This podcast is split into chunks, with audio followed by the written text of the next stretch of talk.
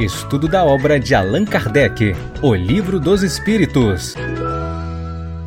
Olá, amigos, muito boa noite. Olá, Regina, como está você? Boa noite, Elahá. É, boa noite a todos os amigos e amigas aqui do nossa Web TV, em Lives TV, a Web TV do projeto Espiritismo e Mediunidade. Boa noite, Jorge Elahá. É uma alegria poder estar com essa noite. Hoje, hoje será um momento especialíssimo no nosso estudo do Livro dos Espíritos. Afinal de contas, não é? Olha aí a companhia que a gente vai ter hoje para o trabalho. Então, a gente vai começar fazendo a nossa prece para iniciar a nossa atividade de hoje. Vamos orar? Querido Senhor, o quanto te agradecemos pelas luzes que depositas no nosso caminho, pelo conhecimento espírita que abre diante dos nossos olhos a vida imortal, nos oferece o entendimento sobre o sentido da vida, nos permite sentir em plenitude o propósito pelo qual estamos aqui. Agradecemos-te muito, Senhor, por essa oportunidade de esclarecimento. E te rogamos que nos abençoes e que protejas o nosso estudo dessa noite de hoje. Muito obrigado. Boa noite para todos que estão chegando agora, boa noite para os companheiros que já estão aqui conosco desde o começo da nossa noite. Hoje a gente vai dar continuidade ao que a gente vem trabalhando nas últimas semanas. Nós estamos estudando o fantasma fantástico trecho do Livro dos Espíritos chamado A Terceira Parte da Obra, que é a parte do Livro dos Espíritos que nos oferece de maneira muito nítida a compreensão de como devem viver os homens de acordo com aquilo que se sabe. É considerada por muitos a parte mais bela da obra O Livro dos Espíritos. E nós estamos estudando o capítulo primeiro dessa obra, chamada Lei Natural. Estamos no segundo bloco de perguntas, conhecimento da lei natural. Hoje, quem sabe a gente consegue fechar isso para que na próxima semana a gente comece a estudar o bem e o mal. Nós temos aqui três perguntas e meia para que a gente possa ver, para que a gente feche essa parte. Então, já que são três perguntas e meia, porque ficou faltando o comentário da, da questão é, específica dos 625, em que a gente estava lendo sobre esse ponto. Essa questão é muito conhecida, né? Qual o tipo mais perfeito que Deus tem oferecido ao homem para lhe servir de guia e modelo? E aí, a resposta com uma palavra só Jesus, em algumas outras traduções, vede Jesus, vede esse tipo em Jesus, tanto faz, mas é o foco vai para Jesus. Isso é muito interessante, não é? Até comentamos na semana passada, porque guia é uma coisa, modelo é outra. Modelo é referência e guia é quem nos leva. Então, ele, ao mesmo tempo que nos é a referência, é quem nos conduz, quem nos guia.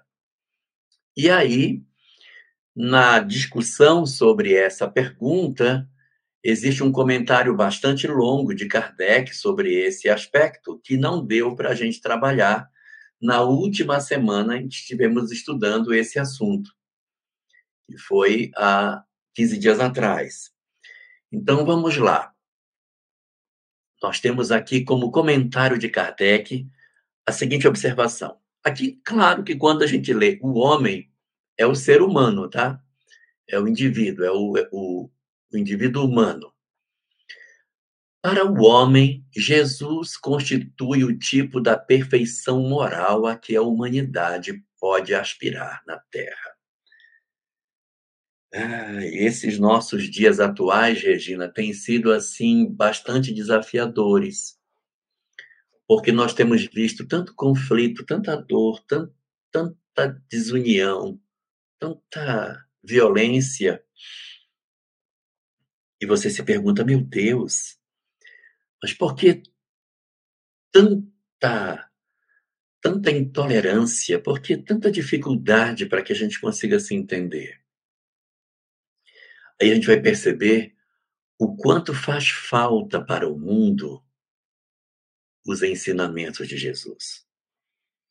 Porque os ensinamentos do mestre estão todos calçados em cima do quê? Do amor, do perdão, da renúncia dos interesses pessoais. E isso faz toda a diferença no mundo em que vivemos.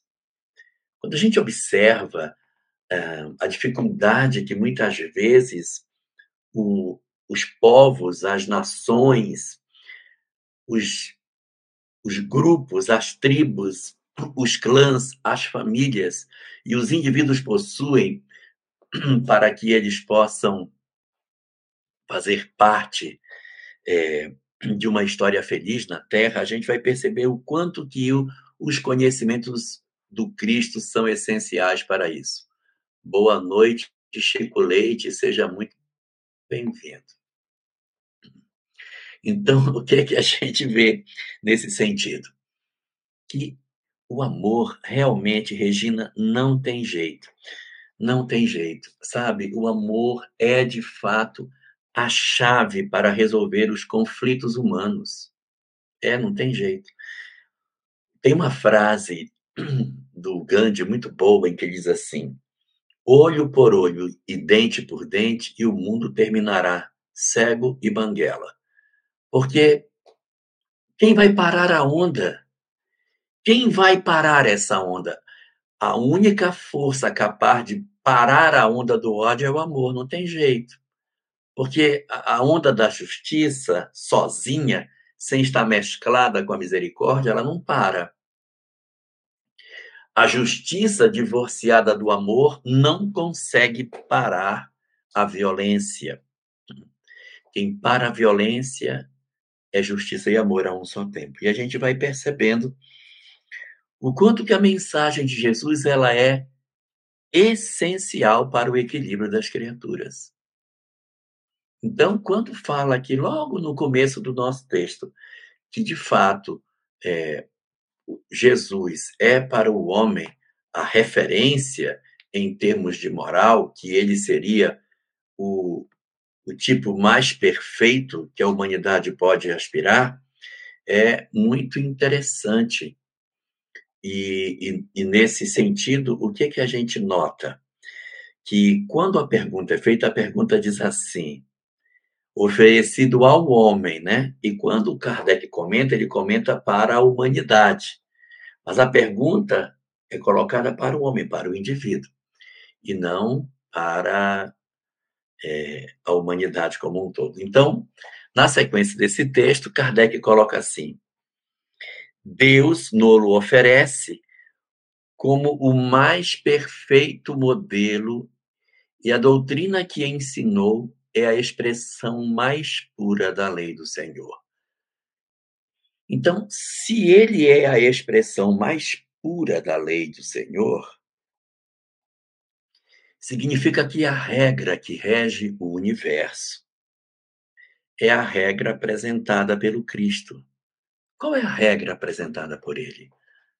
A regra apresentada por ele é a regra do perdão, a regra do amor, a regra através da qual a criatura se sente amada, a criatura se sente conectada com o divino, porque essa é uma das características mais essenciais da mensagem do Cristo. Essa conexão do homem com o próximo, do homem consigo mesmo e do homem com Deus. É uma é uma proposta diferente daquilo que a gente encontrou em muitas doutrinas. Porque em muitas doutrinas, a ideia do amor é uma ideia incompleta, porque quando fala de amor a Deus, não aparece amor de verdade. Aparece submissão, obediência, seguir mandamentos, ordenações, subjugar-se à vontade de Deus. Mas não existe, é, na essência dessa relação, necessariamente um amor.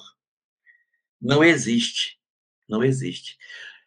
Vai existir amor quando eu descobrir a conexão que eu tenho com o divino e que eu não preciso, a partir daí, de me sentir uma pessoa infeliz, desgraçada. Eu me basto a partir do momento em que eu me conecto com o divino. Quando eu verdadeiramente descubro Deus na minha vida, eu passo a ter uma visão do mundo completamente diferente. Eu vejo Deus como o meu Senhor e o meu protetor. Eu vejo Deus como a minha causa e eu me conecto a Ele e me sinto ligado a Deus de uma maneira diferente, em que eu não me sinto mais infeliz, eu não me sinto mais abandonado, eu não me sinto mais uma pessoa desgraçada, eu não tenho mais é, a minha autoestima baixa, porque às vezes, quando a gente ainda não conseguiu realizar essa conexão com Deus e conosco mesmos, nós ficamos uma pessoa frágil. A fragilidade que, que predispõe à depressão, à tristeza, à angústia, ao vazio existencial, uma falta de propósito de existir. E o Cristo propõe amar a Deus amar ao próximo e amar a si mesmo. Ou seja, essa é a síntese da mensagem de Deus. Se nós seguirmos esses preceitos, ah, como nós vamos conseguir fazer progressos extraordinários. No livro, na série psicológica de Joana, no livro Plenitude, a gente encontra ali um estudo do sofrimento maravilhoso. Uma análise do sofrimento espetacular, em que ele ali na, ali na obra ela vai mostrar para nós de forma muito clara que o antídoto para o sofrimento é o amor. O amor a si próprio, quando eu descubro o sentido da vida para mim mesmo. O amor com relação ao outro, onde eu faço pelo outro sem esperar nada em troca. O chamado altruísmo. A capacidade de eu ser em mim mesmo forte, por me conectar a Deus, a mim mesmo e fazer pelo outro, e não no reverso da medalha, expondo as minhas fragilidades, as minhas necessidades. Porque nessa obra de Joana, no Plenitude, ela vai mostrar o quanto o sofrimento está relacionado com a necessidade do amor. E em Jesus, nós encontramos a síntese da mensagem de Deus ao dizer de maneira muito simples. É amar a Deus, amar ao próximo e amar a si mesmo. Fechando este triângulo, a gente tem plenas condições de ser verdadeiramente feliz. Nós vamos depois ver em perguntas mais à frente, não vai ser, vai demorar muito, pergunta 922 e 943 fazem conexão com esse comentário de Kardec. E aí, na sequência do texto, diz que ele é a expressão mais pura da lei de, do Senhor, porque sendo ele o mais puro de quantos tem aparecido na terra, o Espírito Divino o animava. Isso é muito interessante, e assim, eu não estou querendo com isso diminuir outras personagens importantíssimas da história religiosa da Terra, não é? Nós tivemos aqui pessoas incríveis, Krishna, Buda, Sócrates, meu Deus, personagens muito importantes. Mas só Jesus é que se apresentou como sendo filho de Deus. O Buda não disse que ele era filho de Deus. Sócrates também não, nem Krishna. O único de todos esses iluminados que passaram pela Terra e que se chamou, que chamou Deus de Pai, foi Jesus. É o único. Então, isso mostra uma determinada característica que ele tem. E ele tinha tanto amor dentro de si que ele impregnou isso nos seus discípulos, de maneira que eles se dedicaram à tarefa de cuidar dos que eram miseráveis, famintos, doentes, abandonados, como uma consequência natural do processo de iluminação da criatura. Tem uma coisa, Regina, que é muito interessante na mensagem de Jesus, que é o seguinte: em toda a época da humanidade, sempre houve mensagens, doutrinas, religiões, mas as religiões, elas sempre tentaram fazer uma conexão com Deus assim. eu me conecto com o divino me ligando com orações, penitências, sacrifícios. Então eu, eu me ligo a Deus assim. E com o meu próximo? Nada. Eu não tenho nada com o próximo, eu tenho com Deus. Posso matar o próximo para chegar a Deus? Claro que pode, posso. Posso matar o próximo para chegar a Deus. Quando a gente tem a oportunidade de conhecer a figura de Jesus, ele inaugura uma maneira nova de trabalhar doutrinas. Porque além do braço vertical, ele cria um outro braço, como se fechasse uma cruz, o braço horizontal. Eu só consigo chegar a Deus pelo próximo ele cria a necessidade de nós também cuidarmos uns dos outros, que não era uma questão é, recorrente nas outras doutrinas. Com o cristianismo surge uma nova ideia. Para que eu me ligue a Deus, eu tenho que passar pelo próximo primeiro. Então, eu preciso amar o outro para que eu possa me conectar ao divino.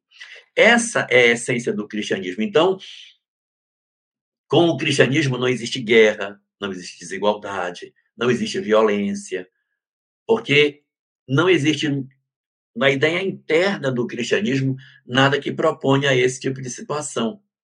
E não é em todas as doutrinas que você vai encontrar uma proposta que diga sempre o amor. O amor em todas as circunstâncias. Né? Então, isso faz realmente de Jesus um personagem muito singular dentro desse ambiente. E aí, ele vai dizer assim, ó, na sequência desse texto. Quanto aos que, aí agora ele está falando daqueles que, que não, não fizeram tudo que deveriam fazer.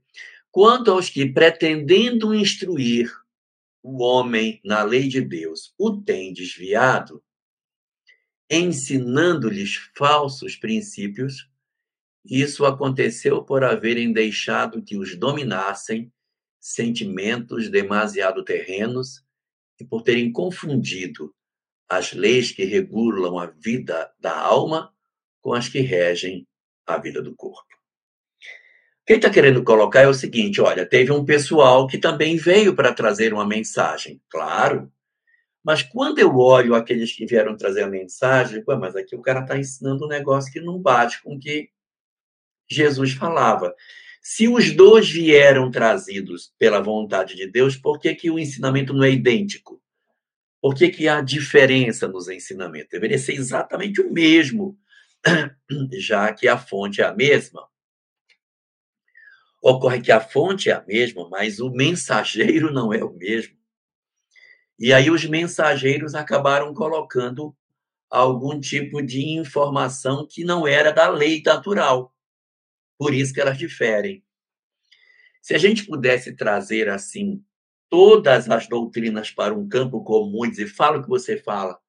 Cada um fala o que cada um fala o que sabe. O que for comum a todas é porque é a lei natural.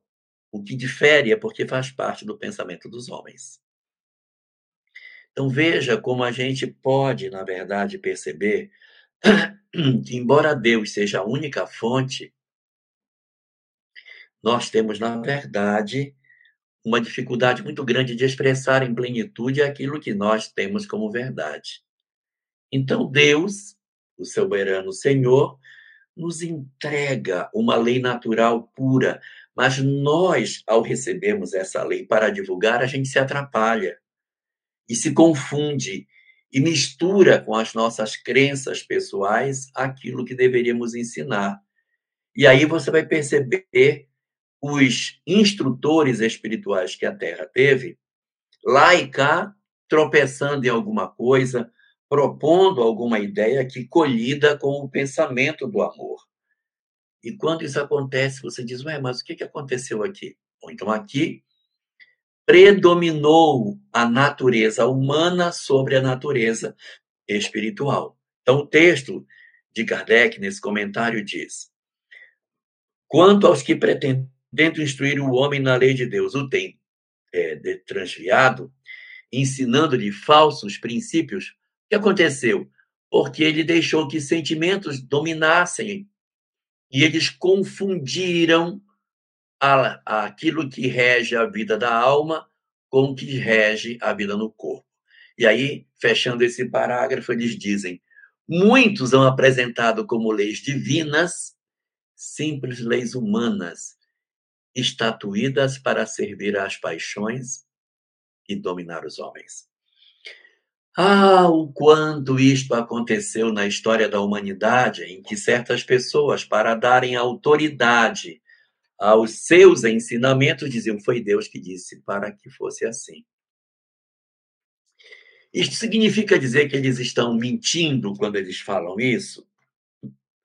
Não, eles não estão mentindo.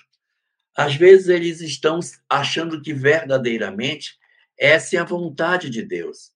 Eles se confundem, se atrapalham nas verdades espirituais e acabam tropeçando sobre suas próprias ideias, criando doutrinas que fogem ao amor.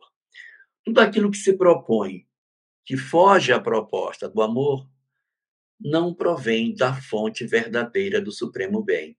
Então, a leitura que a gente tem que fazer para saber se uma mensagem ela é verdadeira ou não, é saber se essa verdade nos conduz ao amor. E ao amor nas três dimensões.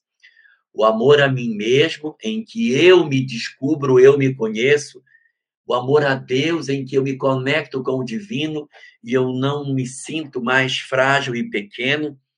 Me sinto conectado ao amor universal que me sustenta e que me faz sentir que eu sou verdadeiramente alguém ligado ao amor divino e o amor ao outro. Então, essa seria a grande regra para que a gente soubesse quando uma doutrina é correta. E isso tem muito na mensagem de Jesus. Aí a gente vai ver a nossa segunda pergunta da noite de hoje. A pergunta 626. A pergunta a gente precisa fazer, mas a gente sabe a resposta dela, né? Só por Jesus foram reveladas as leis divinas e naturais? Será que foi só Jesus que veio para ensinar o bem? Antes do seu aparecimento, o conhecimento dessas leis, só por intuição, os homens o tiveram? Quer dizer, é, a pergunta é assim: não veio ninguém antes, não veio ninguém depois, só Jesus veio e trouxe, já que ele era o mais puro dentre todos e o que melhor expressava a lei de Deus, então foi só ele que veio. E a lógica está a nos dizer que é o contrário, não foi só ele que veio, e antes de Jesus teve, depois de Jesus também teve. Mas vamos ver como é que os espíritos respondem essa pergunta.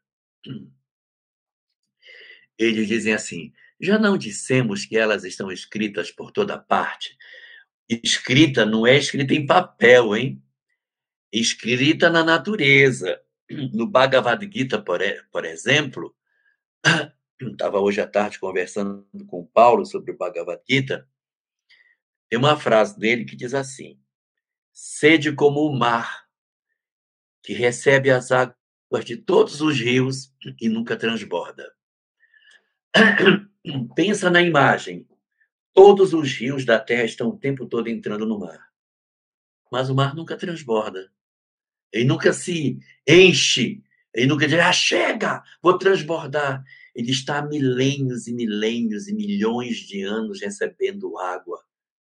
Nunca transborda. A água evapora. Volta para as nascentes dos rios.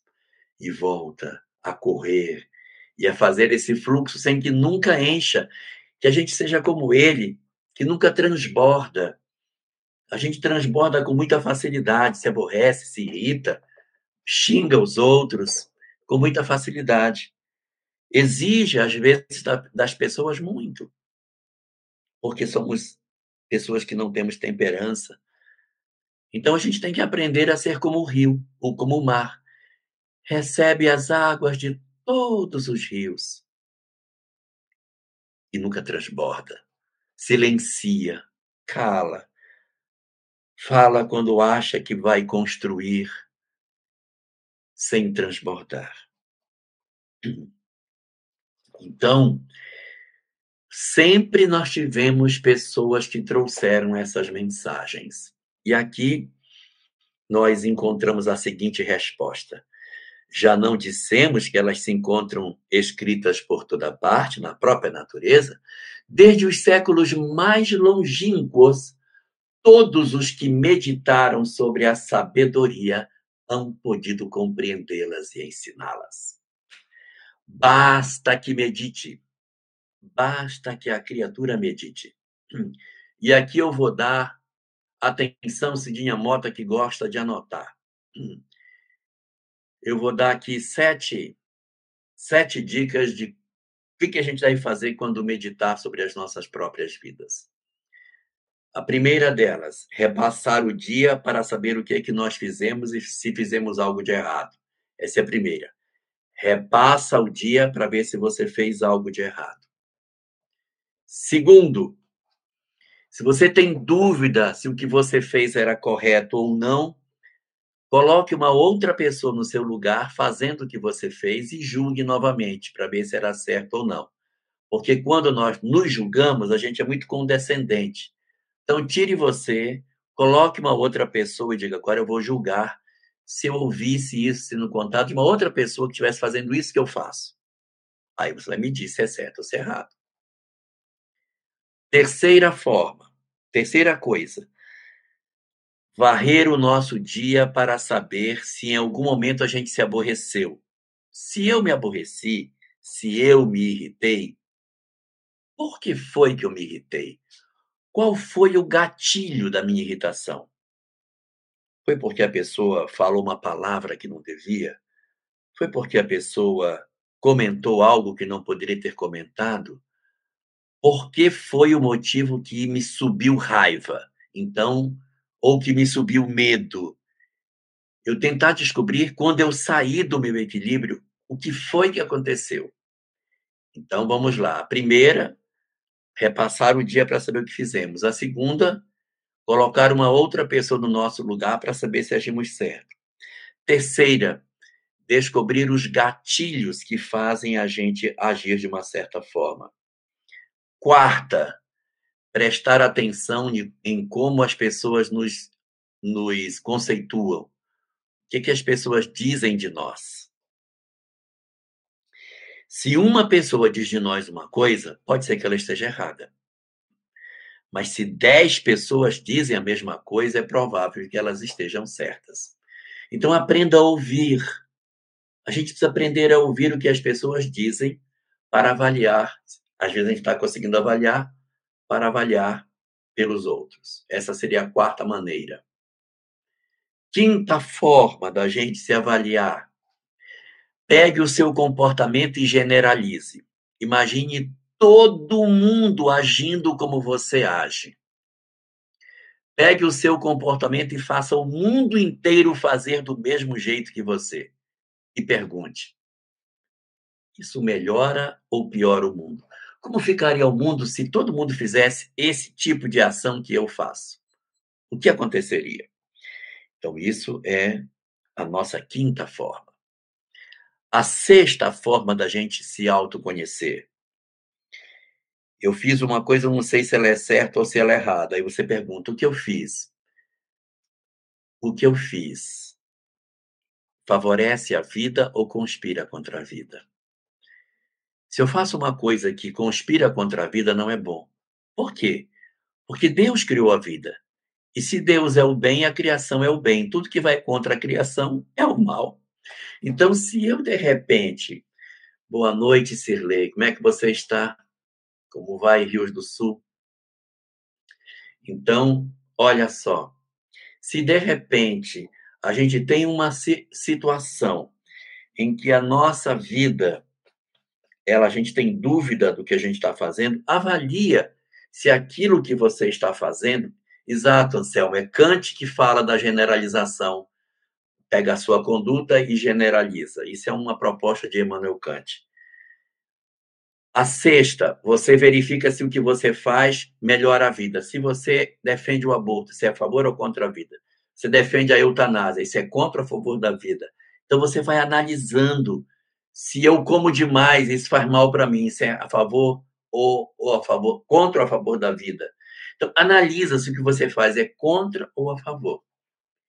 E a sétima, a sétima de todas elas, é você tirar você e colocar Jesus no lugar e perguntar: o que ele faria se estivesse no meu lugar?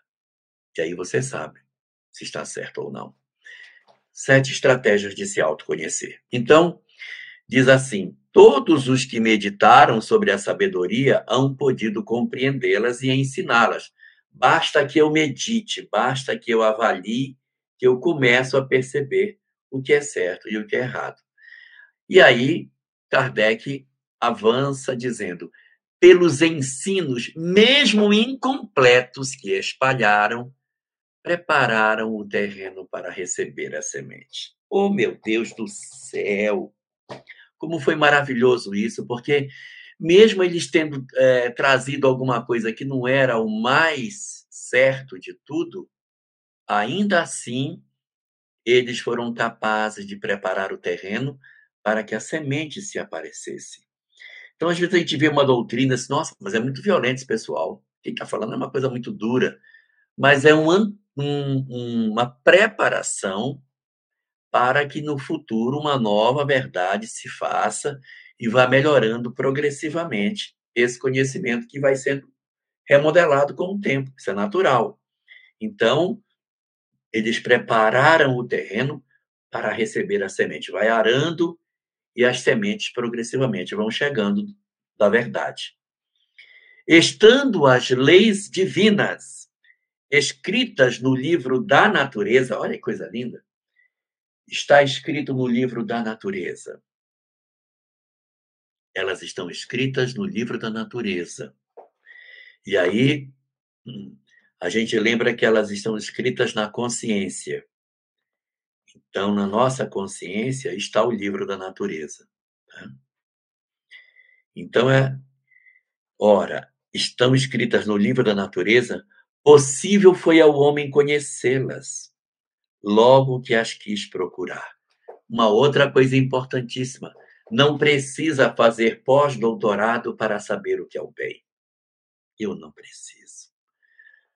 Basta que eu medite, basta que eu observe, basta que eu me coloque numa condição de prestar atenção em mim mesmo, em ter a possibilidade de ter a chance de me encontrar com o meu próprio eu profundo. Então, quando a gente, por exemplo, está em qualquer lugar do planeta, eu posso estar em Curitiba, eu posso estar em Carpina, lá em Pernambuco, perto de Paudalho, ou eu posso estar em Porto Velho, posso estar em São Paulo, não interessa onde eu esteja, porque, na verdade, onde quer que eu esteja, eu estou diante da natureza. A Kabila fala que na natureza é uma e na consciência é outra, não leis morais e das leis da ciência. Na verdade, Camila, a gente pode enxergar as questões morais também na natureza. Quando eu vejo a forma como a natureza se manifesta, eu aprendo para mim mesmo. Tipo aquela lição que a gente viu do mar. Todos os rios correm para o mar, mas o mar não transborda. Então, se você tem a capacidade de observar a natureza, como o Buda dizendo que nós temos que ser como o machado que, perdão, como o sândalo que perfuma, o machado que o fere, são lições da natureza que a gente vai tirando. Eu observar que, por exemplo, se eu colocar uma planta numa caixa escura só com um buraco para entrar luz, a, a planta vai até entrar por onde tem a luz porque a planta ela tem um movimento de heliotropismo, ou seja, ela procura a luz. Então a gente vai aprendendo, olha, a planta procura a luz, o rio nunca se transborda. A, o machado, quando machuca o sândalo, o sândalo devolve para ele perfume. Então existem muitas lições de cunho moral na natureza. Só que como a gente não reflete, a gente não não para para tirar os aprendizados que a gente poderia ter dessas lições todas, né? Então, é, o livro da natureza, ele está à nossa frente. E se eu observo, eu começo a perceber como que as coisas funcionam do ponto de vista moral também. Então vamos lá. Seguindo aqui diz assim: Por isso é que os, pre os preceitos que consagram foram desde todos os tempos proclamados pelos homens de bem. Ou seja, desde o princípio da história da humanidade, foi possível que se falasse sobre o bem, mesmo sem o homem ter grandes conhecimentos científicos. Foi possível entender, olha, o caminho é por aqui. Essa é a forma adequada de se fazer. O homem era muito bruto, mas nasciam pessoas que diziam: não, é, vai por esse caminho, não vai por esse outro segue por essa rota. Ainda que essa orientação não fosse perfeita, perfeita, mas ele trazia um indício de bem que vai levando as pessoas progressivamente para o campo da verdadeira sabedoria.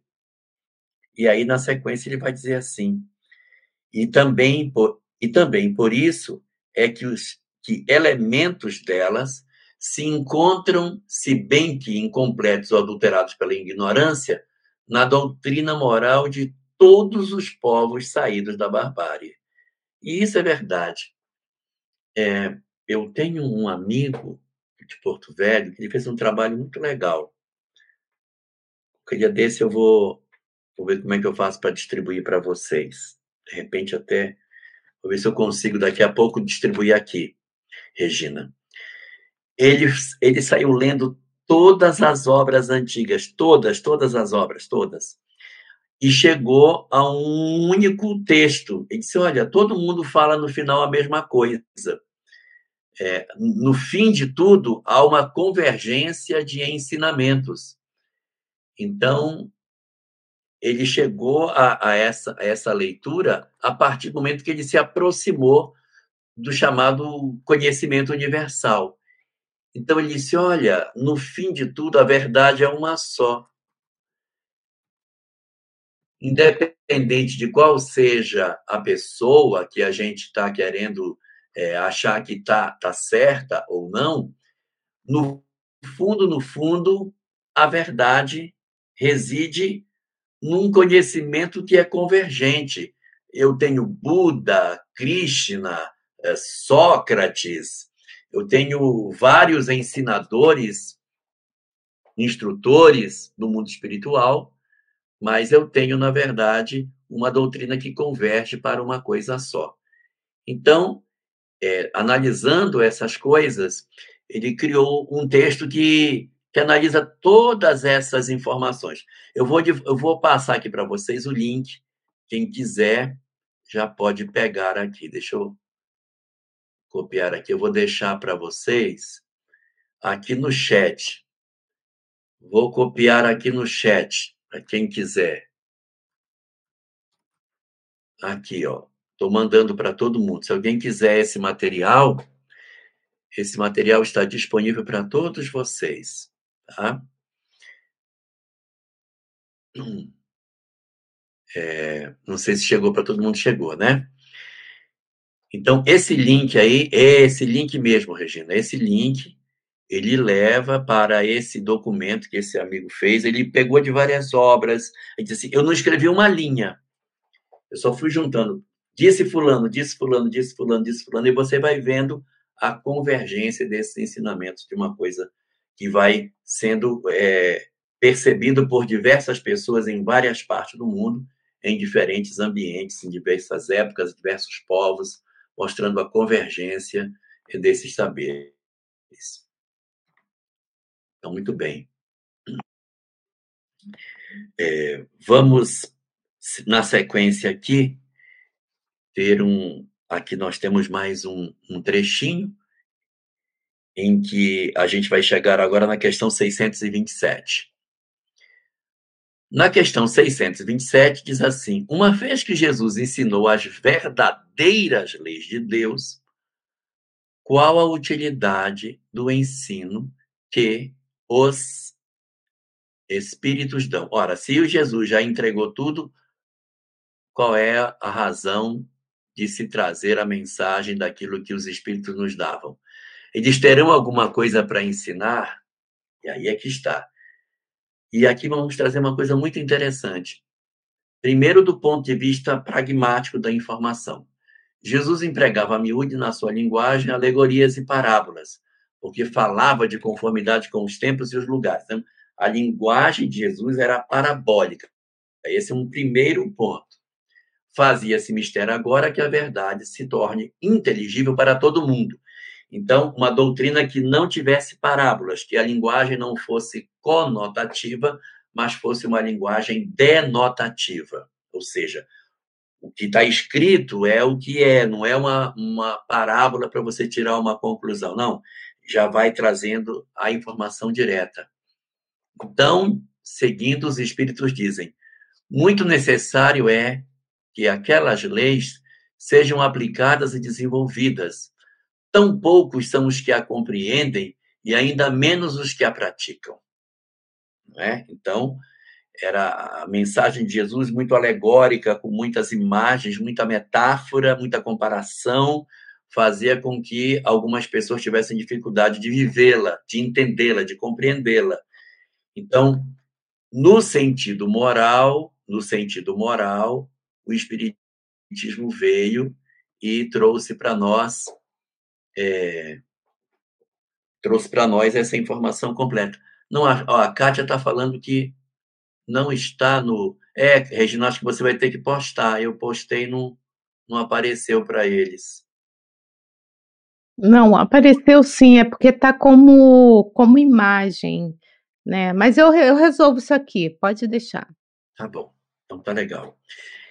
Então, assim, é, a, do ponto de vista moral, a mensagem de Jesus ela foi completa, só que cheia de alegorias. O que que os espíritos fizeram?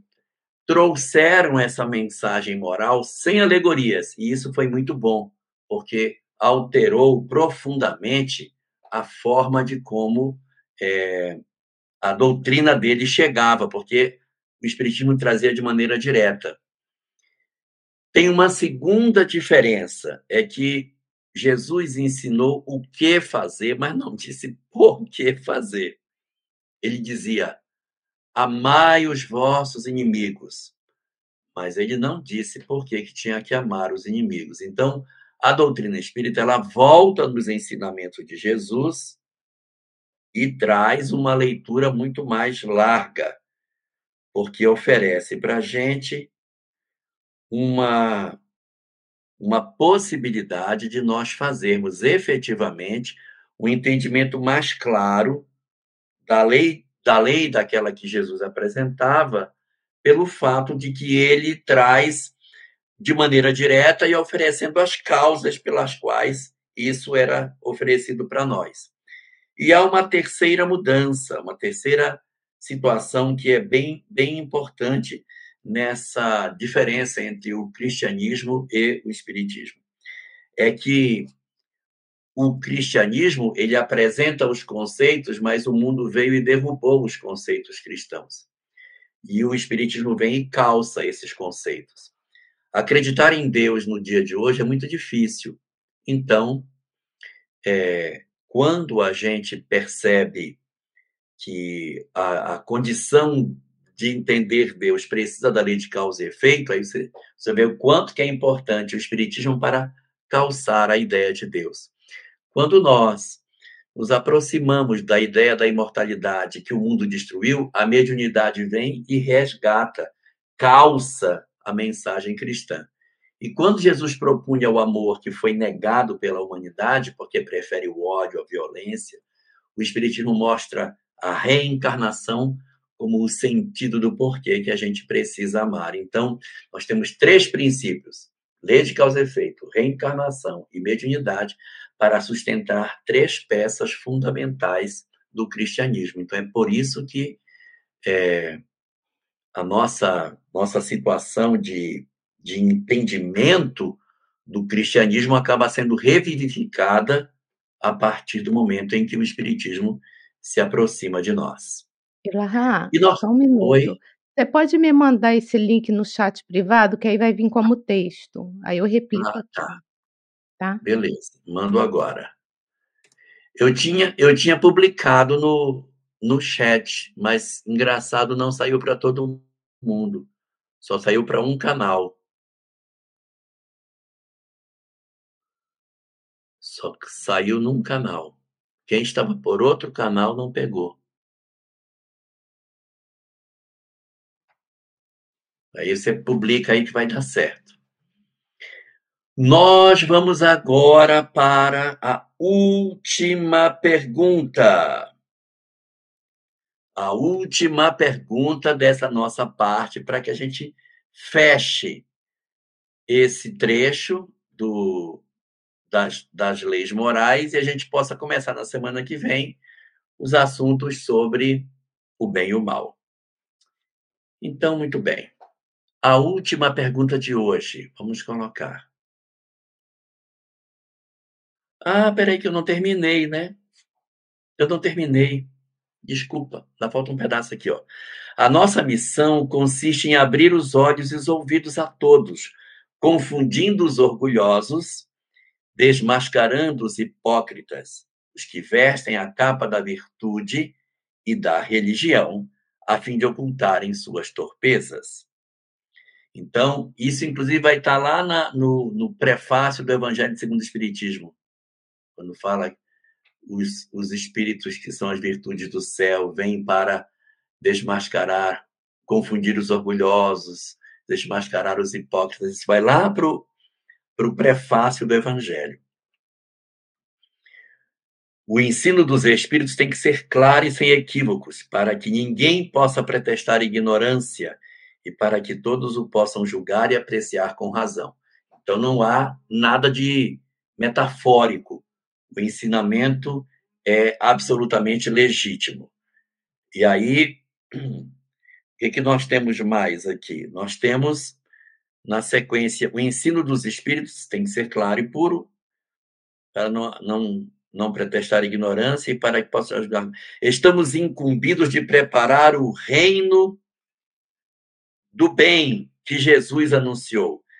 Daí a necessidade de que ninguém, a ninguém seja possível interpretar a lei de Deus ao sabor das suas paixões, nem falsear o sentido de uma lei toda de amor e de caridade. Muito bem. Esse comentário mostra a importância do Espiritismo ser uma mensagem direta. E aqui Vamos fazer a última pergunta para a gente poder fechar isso, Regina? Vamos fazer a última. Vamos lá.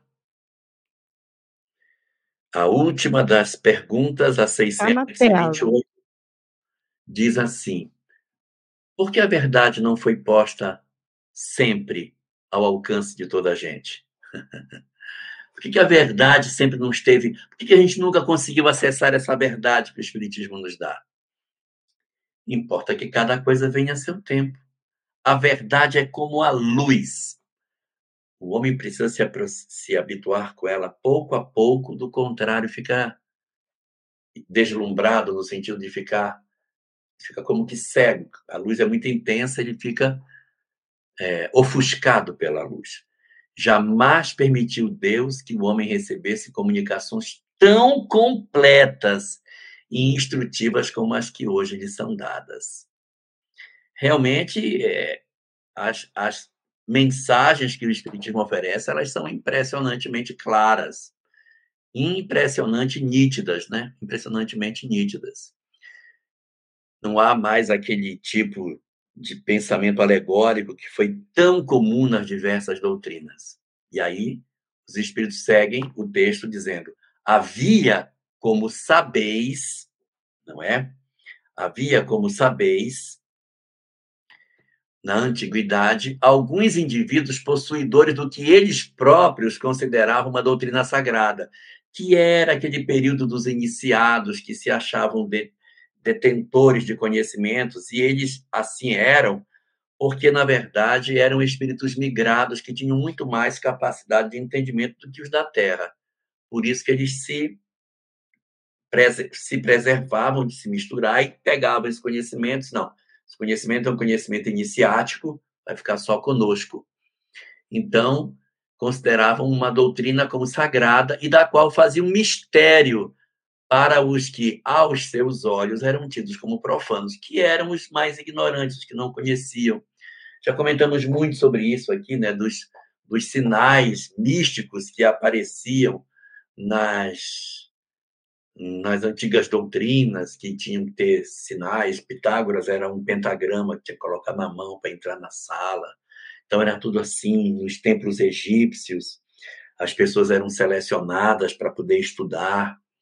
Então sempre houve doutrinas secretas, exatamente pelo fato de existirem espíritos que eram muito mais evoluídos do que os outros.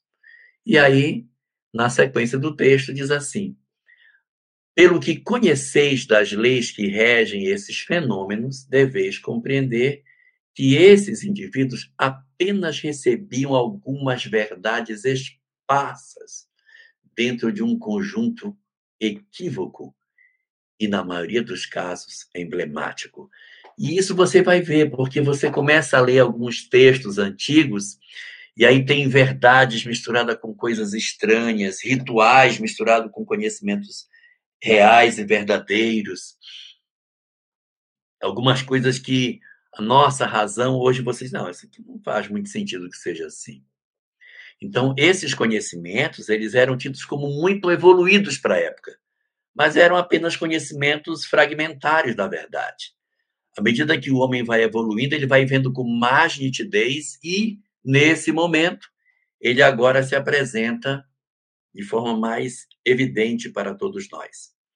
E aí, na sequência desse comentário maravilhoso, aqui, que a gente tem dos Espíritos nessa pergunta, diz: Entretanto, para o estudioso, não há nenhum sistema antigo de filosofia, nenhuma tradição, nenhuma religião que seja desprezível, pois em tudo há germes de grandes verdades Ignorantes seríamos nós se disséssemos que só o Espiritismo tem os conhecimentos espirituais.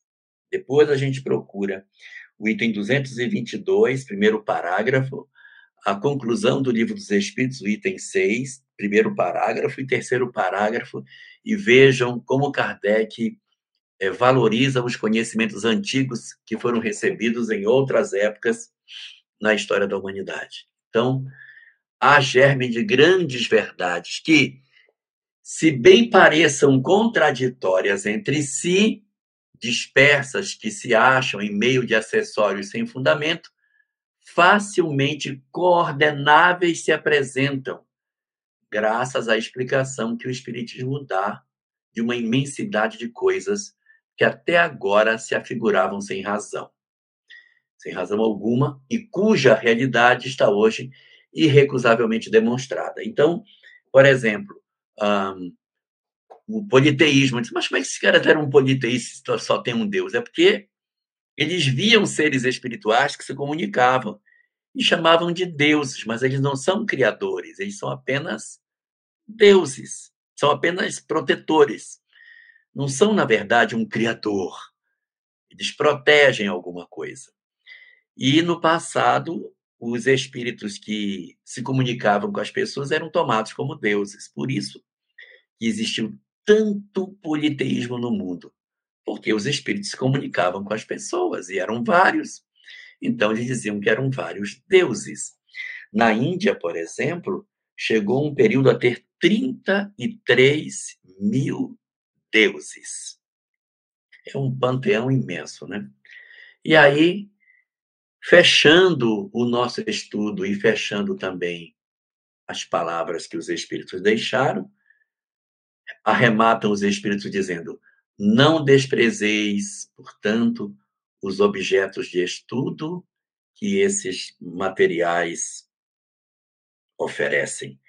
Ricos, eles são de tais objetos e podem contribuir grandemente para a vossa instrução. Então, estudar o Velho Testamento, estudar o Bhagavad Gita, estudar o Triptaka, conhecer o Mahabharata, aprender um pouco sobre o Atrahasos, sobre várias outras obras, Midrash, sobre Gemara, Talmud, Pirkei Avot, e uma série de obras religiosas das diferentes doutrinas, conhecer o Corão e muitas outras, só enriquece, porque você vai vendo que existe uma essência sempre a mesma, que se apresenta em todos os momentos que a gente começa a despir dos caráteres de pessoalidade e mergulhar naquilo de que de verdadeiro o conteúdo possua de fato, né? Conseguiu colar, né, Regina? Ah, que ótimo. Mandei, todo mundo recebeu agora, em todos os o, as web TVs que estão transmitindo. Ótimo, fico feliz. Terminamos aqui, poxa vida, esse conhecimento da lei natural e próxima semana, se Deus permitir, estaremos vendo o bem e o mal. Um assunto muito legal para a gente estudar na semana que vem. Então, nós vamos fazer a nossa prece, Regina, para poder encerrar o nosso estudo. Tá bom? Sim. Vou fazer a prece. Senhor, nós muito te agradecemos o conhecimento espírita, que nos permitiu entender de maneira mais clara as tuas leis, compreender a excelsitude da mensagem de Jesus e nos fazer perceber o quanto precisamos nos transformar para merecermos a honra de termos tantas verdades a nosso dispor. Rogamos-te assim que abençoes as nossas vidas e agradecemos-te, Senhor, pelos inúmeros reveladores que trouxeste à Terra desde o começo da nossa história, nos ensinando as suas verdades para que progressivamente nos aproximássemos de Ti e entendêssemos a Tua lei em plenitude. Agradecemos-te assim por toda a saga que vivemos ao longo desses milênios e te pedimos que nos abençoes para que saibamos aproveitar essa oportunidade e fazermos o melhor uso possível de todos esses saberes para o engrandecimento das nossas vidas. Muito obrigado, Senhor. Estude conosco. Faça parte da família Espiritismo e Mediunidade. Em Lives TV.